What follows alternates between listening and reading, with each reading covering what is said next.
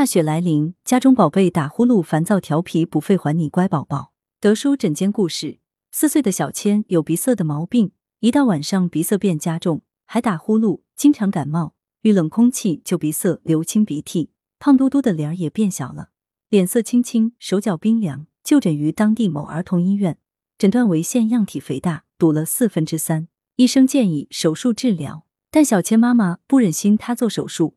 前不久，小千秋游回来后，大半夜开始发烧、咳嗽，送院被诊断为肺炎。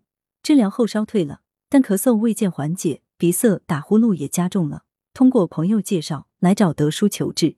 当小千跟家人走进诊室时，德叔看到小千脸色很差，嘴唇红红的，眼袋又大，根本坐不住，表现得非常烦躁。德叔解谜：儿童腺样体肥大是因炎症的反复刺激而产生病理性增生肥大。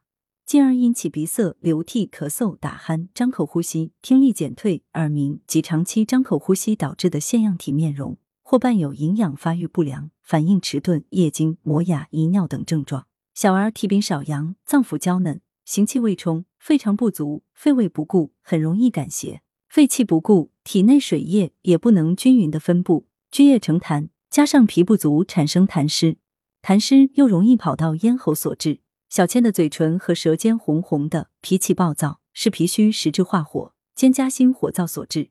治疗上，德叔重点放在调脾补肺固表上。经过近一个月调治，小千鼻塞、打呼噜等症状明显缓解，随访半年，再未出现感冒、发烧等不适。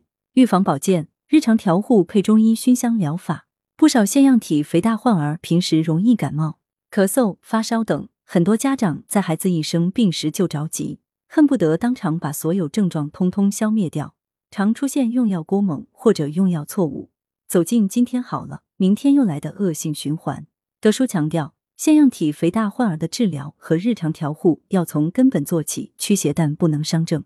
大雪时节，虽然白天暖和，但一早一晚寒气较盛，这类患儿要注意防寒。睡前可用热水或者艾叶二十克煎煮约三十分钟，用艾叶水泡脚。十至十五分钟，鼻塞时可以配合中药闻香疗法来缓解。具体操作：橘红五克，炒苍耳子十克，放入锅中，加适量清水煎煮三十四十分钟。药汁倒入杯中，趁热将鼻腔对着杯口吸入蒸汽三至五分钟。